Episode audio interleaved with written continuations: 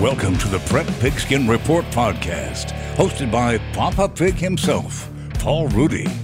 Everybody, welcome to episode number eight of the PPR podcast. In the center of the sandwich between Bert and myself is none other than Larry McCarren, a 12 year NFL veteran, a member of the Packer Hall of Fame, a member of the Wisconsin Broadcast Hall of Fame, and a four year survivor of working with me at WFRV in Green Bay, Wisconsin. Mr. McCarren, thank you so much for making time for us. And those times in Northeast Wisconsin, Paul, they were they were the best of times and the worst of times. yes, yes, they were, but we won't have to really uh, go over that. I, I, imagine you experienced the best of times flying back from the Bay Area. Can we talk a little Packers football off the top? Uh, are those road trips a little more bearable when you uh, come home with a victory? Actually, to be perfectly candid, Paul, those Sunday night games on the coast, regardless of result, are like are like miserable. I mean, you get in at 5 a.m. and you know the whirling, swirling world of showbiz just grinds on, and so a couple hours later, you're back getting the next show ready, and it's it's tough. But it was a it was one great great victory for the Green Bay Packers. Uh, tough opponent, short week on the road, and they played really really well. Hey, Packers off to an interesting start. What's what's the, the feel around with the Aaron Rodgers thing? I mean, is everybody you know let bygones be guy, bygones after that after that whole thing went down and after that one really bad performance? Now that he's back on it, or are people still a little bit jumpy with him? Well, I, I think they've kind of gotten back to Aaron Rodgers is absolutely positively great uh-huh. after the last couple of games. I mean, like like it, it's hard to be too upset when the guy is playing. Uh, let's face it, MVP, Hall of Fame caliber football the last couple of games. So I, don't think uh, people, at least outwardly, are complaining too much. But uh, I, I, think there was some uh, angst among Packer fans, among the Packer faithful, uh, when that thing was going on during the uh, off season and even during the preseason when he wasn't playing and they weren't watching him at practice uh, be Aaron Rodgers because he was.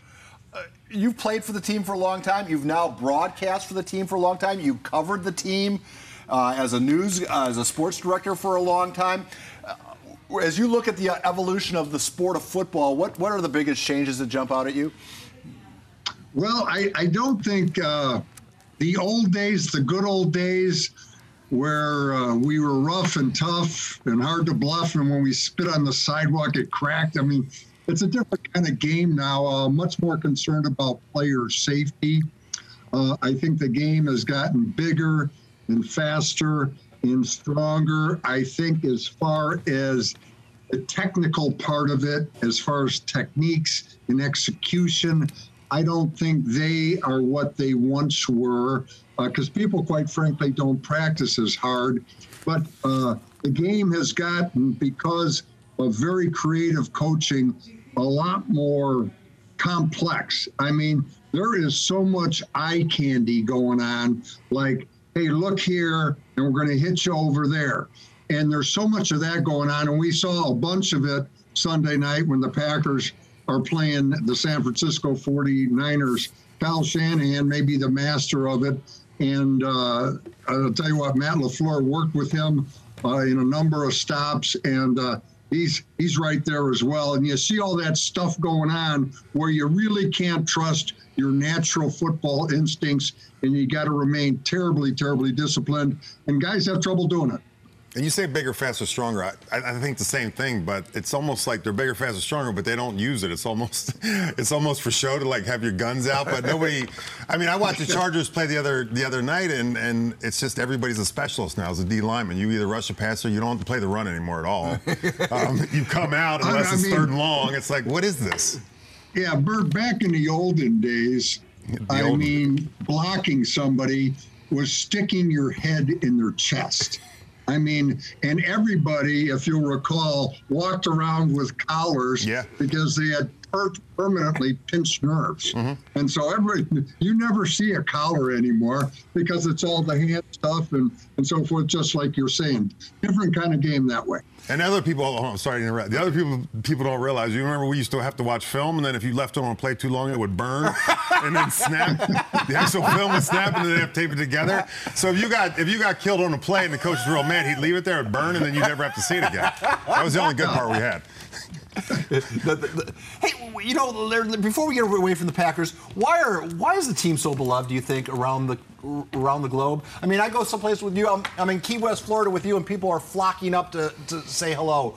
Why is the team? You're like the, you know, you and the Cowboys. I thought they were selling me T-shirts. kind of Take a picture with a parrot.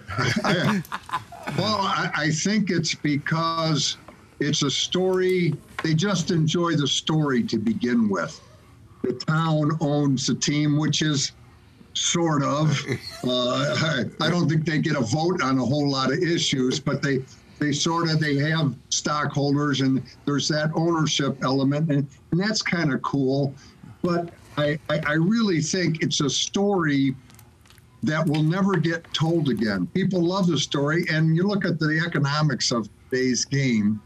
In uh, a city of basically 100,000 people can support an NFL, a billion dollar NFL franchise, just not going to happen. And and because it's it's that kind of singular story, I think people can't get enough of it. And when the Packers are doing well, which they have for a couple of decades due to Hall of Fame quarterbacking mostly. Uh, when the Packers are doing well, I mean, people just love to kind of be part of it and to root for them, and they're kind of everybody's favorite second team. So I have a question on two Hall of Fame quarterbacks. If if there's a avalanche in Green Bay and there's only one seat left on a helicopter to get out, and it's Brett Favre and Aaron Rodgers, who gets a seat in Green Bay? Who's deciding? That's a good good, good That's, retort. That's and here's another one though. I- So with the whole Aaron Rodgers fiasco going on, do you think that hurts them not having an owner? Like, so Jerry Jones can't just step in and say, "Give him whatever he wants," or do this or do that. You really don't have that one guy, I guess, that can say that, right? Is that is that Well, hurt Mark them? Davis, right? Mark Cat Mark Davis. Well, the Green Bay Packers do not have an owner per se that can just go off and, and do things without some input from uh, an executive committee. Uh, there's a board of directors, but it's the executive committee that really has significant, input.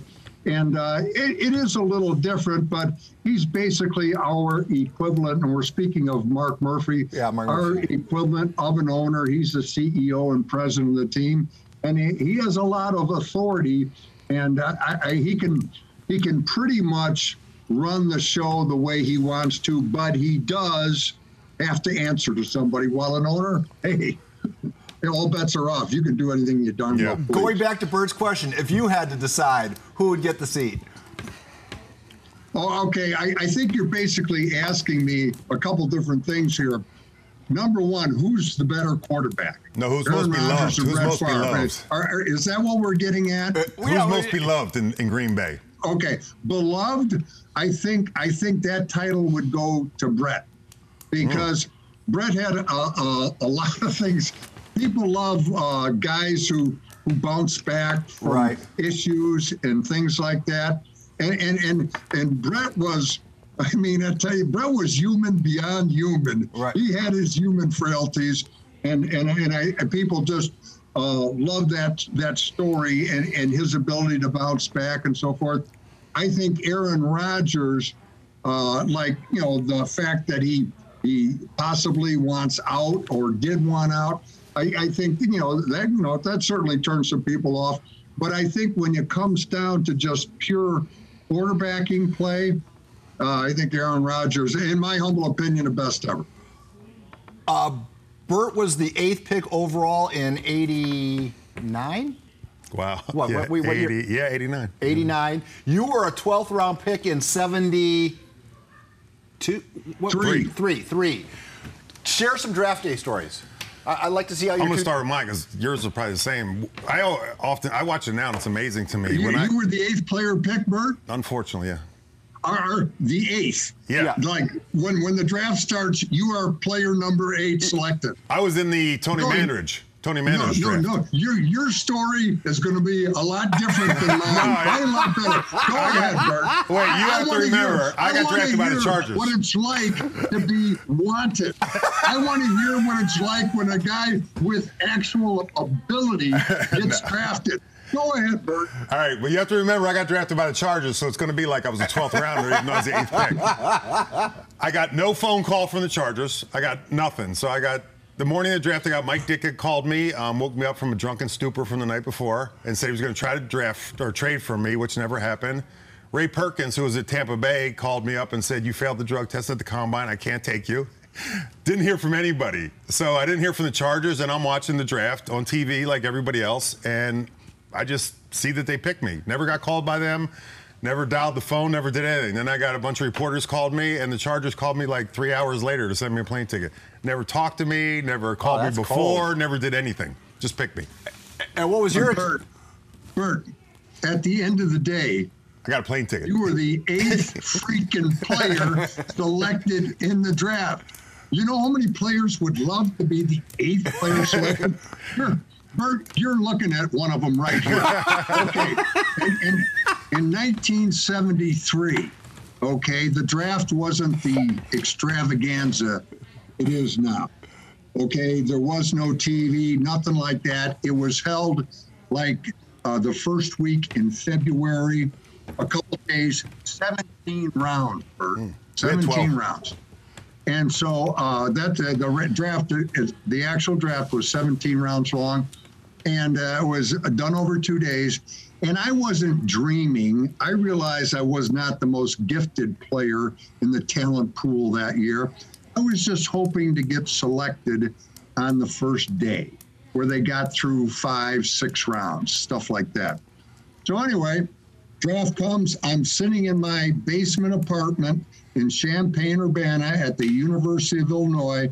My furnished basement apartment, $95 a month. I was one of those geniuses that got married during college. And so we're sitting there waiting for that phone to ring, the old hardcore phone like Yeah. that. It doesn't ring. And it doesn't ring. And so And you checked the cord to see if it's in the wall still? I, I have no recourse as far as knowing what's going on, but to call the local newspaper, pretend like I was a fan of Illinois football. Anybody from Illinois selected yet? And they said no. And then we had somebody taken in the fourth round, but it wasn't me. And so I am like, I am just, just devastated. The whole day goes and i got there they're through five six rounds. Nobody calls. So the next day you get up bright and early hoping for better. Three four hours nobody calls. I get in our 1970 volkswagen bug with a hole in the floor. I drive to springfield illinois and back. Couple hours i come back. Still no call. I am suicidal. Finally the phone rings and the lady says hold for Rollie Dotsch of the Green Bay Packers, offensive line coach. So I get on the phone with Rollie and he says they selected me in the 12th round. A sense of relief, no elation whatsoever. Just finally somebody picked me, but it's almost embarrassing. The 12th round. What's that? So anyway, he talks to me for a while and makes uh, you know, hey, we're looking forward to get you at our mini camp and so, so such forth and all that good stuff. And then he tells me, you know, we we liked what you did at the American Bowl. Well, I didn't have the heart to tell him I didn't play in the American Bowl. I. I never heard of the American Bowl. I'm thinking these guys don't even know who I am, what I did, anything. This is some kind of uh, feel sorry for for your draft choice. And so that's how my draft day went. One of the worst days of my life. And I would love to be the eighth player picked, even if oh. nobody called. Oh, wait, wait, hold on. What was your signing bonus? Three thousand dollars. Nice, nice. What was yours? Hey, which That one which that that's the best part of the story. I signed for three thousand and sixteen. One six. Not six oh. Sixteen thousand if I made the team. Oh. Okay. A couple weeks later, the, the assistant coaches used to go out and sign guys, and they'd start at the bottom of the draft. and work their way up. Well, they were at my door like the next day. and, and, the assistant coach, guy by the name of Red Cochran, he was their backfield coach. He signs me to three and 16 if I made the team.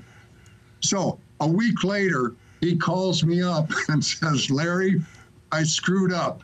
I gave you too much money and I need some of it back. swear.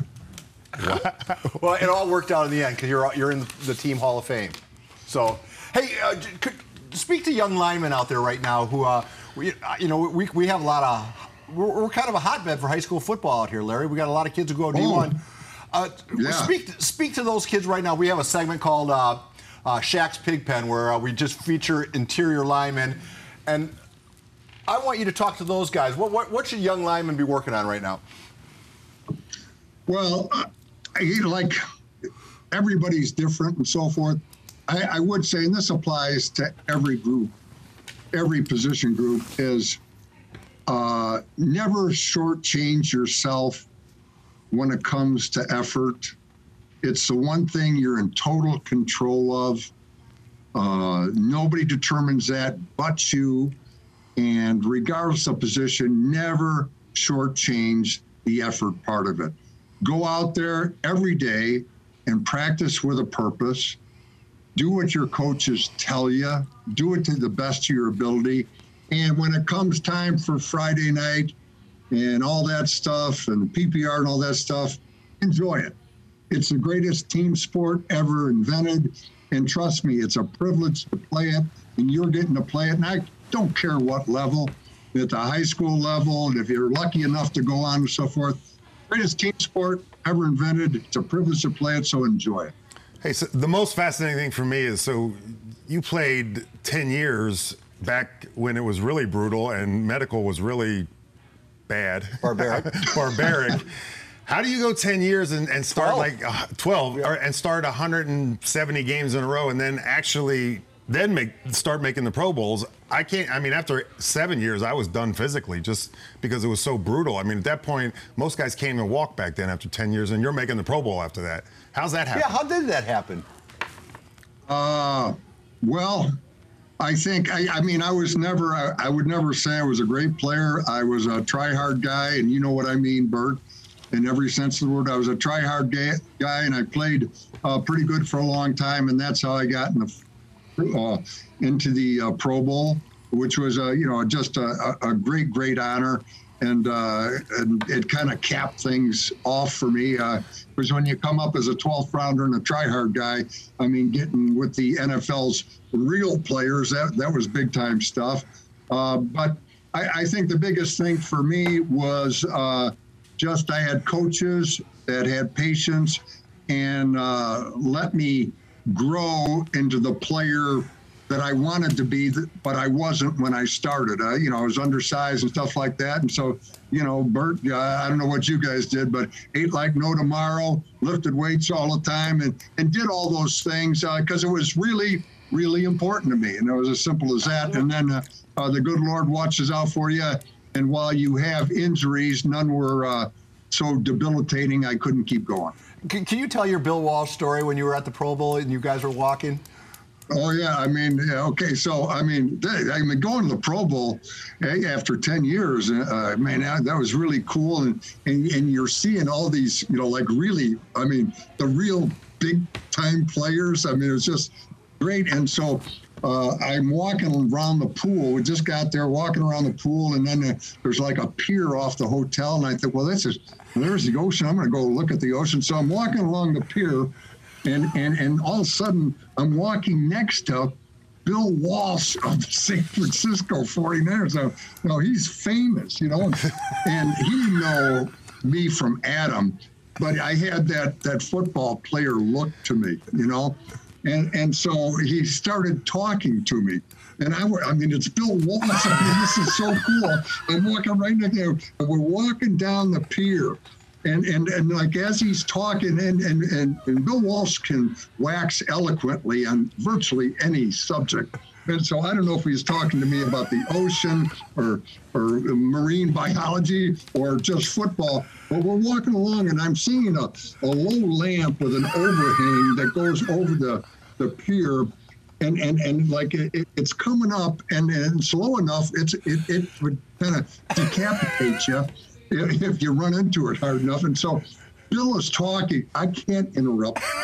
He, he's talking, and, and I'm looking ahead, and there's this low overhanging rod, and, and then you know, and he keeps talking, and and, and I can't interrupt. Bill Walsh. He's, he's going to be in Hall of Fame. I'm I'm just uh, you know schmucky Larry. I can't interrupt him, so we keep walking, and pretty soon, and Bill's talking and talking, and bang!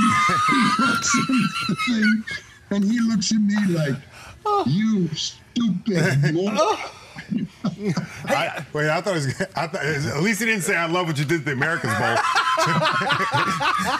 Hey, uh, uh, Rock, I know you got to go. Uh, Just a couple more. Couple more uh, your, your advice for young broadcasters. Don't get into it. Stay out. no, I mean you got to have a, uh, like in my case. Now, now, Paul, you're you're a very talented guy, and and, and in my case, I, I, I was just I'll do this and and until I can find like a real job and stuff like that. And I was so like hideous, awful that I stuck with it so I wouldn't quit a failure. And then all of a sudden you got a career. But you know, to young people, I'd say get your at bats. I mean, at first, uh, be willing to get paid and experience, and, and get your at bats because you you never will get that you know comfort level on camera unless you get on camera. So uh, I would say that, but I'd also say this, and and you guys disagree if you want to, but set an age where it's happening or it's not, and if it's not happening for you, then get out and and, and get on with your life. And, and so you, you, don't- you don't want to you, you don't want to be doing what I'm doing when you're 69 years old. Hey, so I, I'm always fascinated. Maybe you have some insight in this. What do you think it is that goes off the rails? Same team, same everything. You know, my year was Tony Mandarich, supposedly the greatest and great guy. Friends, we had him on the show. Greatest offensive line prospect ever picked. You're a 12th round pick, get $3,000. You're in the Ring of Fame, the Hall of Fame. He's not. What do you think the difference is and what goes wrong? You think it's mentally? You think it's the situation? What, what is it that goes wrong with something like that for somebody?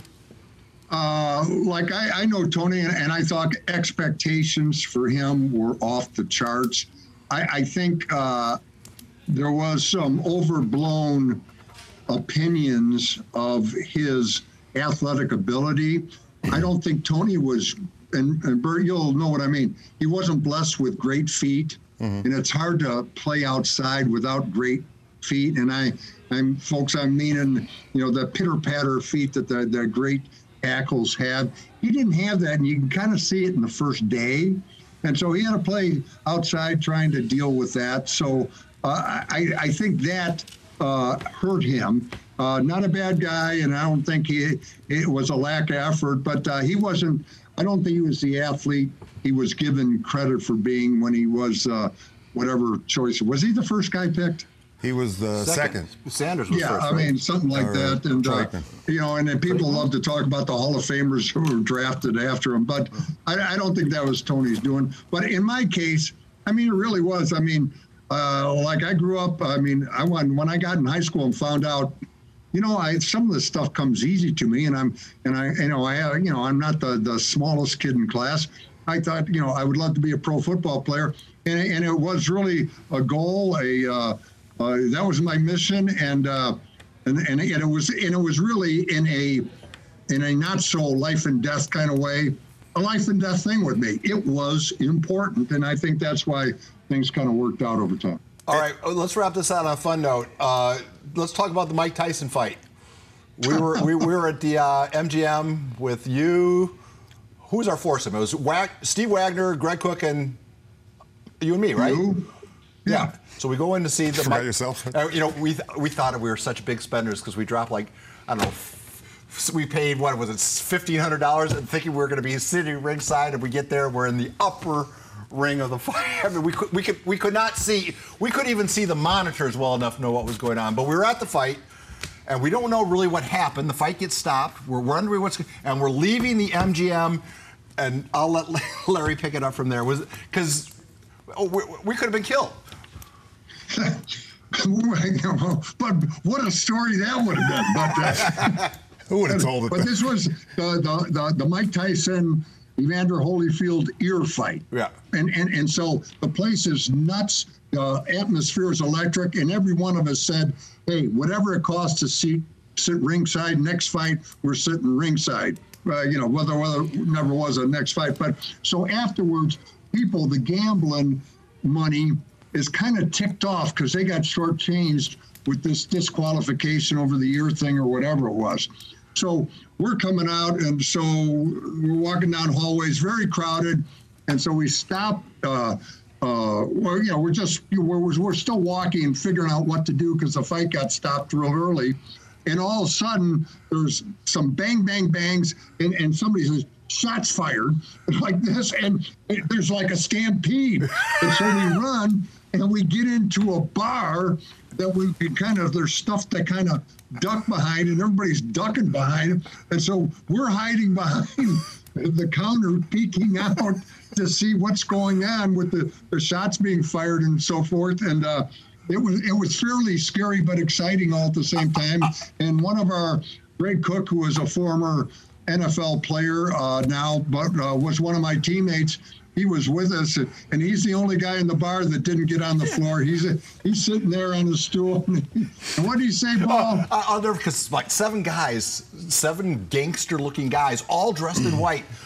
But they were all under five foot five. They were the shortest bunch of gangsters, and they're and they're you see them run, and then they're bunch of uh, Barney Fifes chase after him. Greg Koch didn't want to get on the ground because he had an expensive, I don't know what what he drank back then, but it was yeah, it was you know, like a two hundred dollar glass of scotch or something. And and so the sheriff comes running. Did you see anything, sir? And Greg Koch, just like Clint Eastwood, takes a sip and goes. Shoot low, sheriff. They're riding Shetlands. it was. It was the. That's not the fight where uh, uh, Biggie and, and Suge Knight got shot, is it? No, was that the same fight? I think it was. Yeah, that might have been the people I'll that shot him. what, and You're witnessing. They shut down the casino, which is, in my recollection, Never might be the only time that's ever happened. Never happens. Yeah. Hey, oh, uh, you know, uh, Rock, just one more minute. NFL and Yeah. politics. NFL and politics. Is it getting too political? Oh, I think uh, they ought to leave the game alone. Let the game be the game. Personal opinion. oh, well, you said that was the last question. Huh? Well, all right. Well, you know what? I'm not. Fair, yeah, I kind of. You always do this to me. Hey, uh, do you have uh, CT, CTE concerns? Playing as long as uh, you see what's going on in the NFL. I mean, you're very lucid. Compared to us, though, that's not saying much. Was it kind of disappointing? You were ho- hoping for a, for a concussion type segment. I mean, do, uh, is that something you? Uh, I mean, does everybody go get tested? Have you been tested? I have a drool cup. Here, I use a drool cup. He does the same thing to me. Don't worry about it. No, like uh, I, you know what? I'm kind of a hypochondriac, uh, and so when they ask you to get tested or you can do it, I mean, they got a, a bunch of programs for former players, uh, and they're, they're really making a, a concerted effort to take care of people. But I'm kind of a hypochondriac, so when you can go get tested, if, if I'm losing it, I don't want to know. Because if I they told me, you know, you got problems, I'd have bigger problems by the time I got home. So I just kind of let it go. Well, you, I think you're doing great, Larry. And th- this was a very entertaining conversation. And I know how busy you are, and I know how you uh, don't like to do stuff like this to begin with. So it, it's, uh, it's it's very I'm much not- appreciated. I'm not. This is this is Tuesday. I'm looking at film. I'm boring. So Is it snowing there? Is it having me. snowing there yet or no? Do you get any snow yet or no? Oh, just a little, little sprinkling this morning. God, Just can't giving birth. that. No, no, it's it's a nice day still. Uh, he almost no, got me no, we killed could in have Key it by next week, but it's a nice day. We, uh, we we ride little scooters in Key West, and we were going to another. What was the fight we went to? What was the most recent? That was the uh, Conor uh, McGregor. M- MMA fight, or whatever. And so we're driving and we leave, and just like in the movie Caddyshack, I I don't think the heavy stuff's coming down yet. And it's like a 15 minute scooter drive through the backwoods of Key West. It started to pour. I mean, that it was as miserable. Okay, Pablo, Pablo. Okay, that was okay. Your second dumbest idea in Key West. Your first dumbest was renting those damn ski-doos. That was that was one hour of hell. One hour of hell. That was that was your dumbest idea. on the open washing, man, it, it was. Uh, You're grown professional men riding scooters in Key West. well, I'll tell you what, you, you haven't you haven't gone on vacation until you vac- vacation with Larry McCarren. Mr. McCarren, this uh, conversation's officially over. Please hit the terminate button, and I'll I'll talk to you when I talk to you. I'll, I won't bother you until after the football season. Pablo, great to see you. Thanks for having me. And Bert, nice meeting you. You too, Larry. Thank You're you so much. and respected, Eighth Larry player McCarren. in the draft. the eighth player. And I'm still doing this with him. See? Bye, Larry.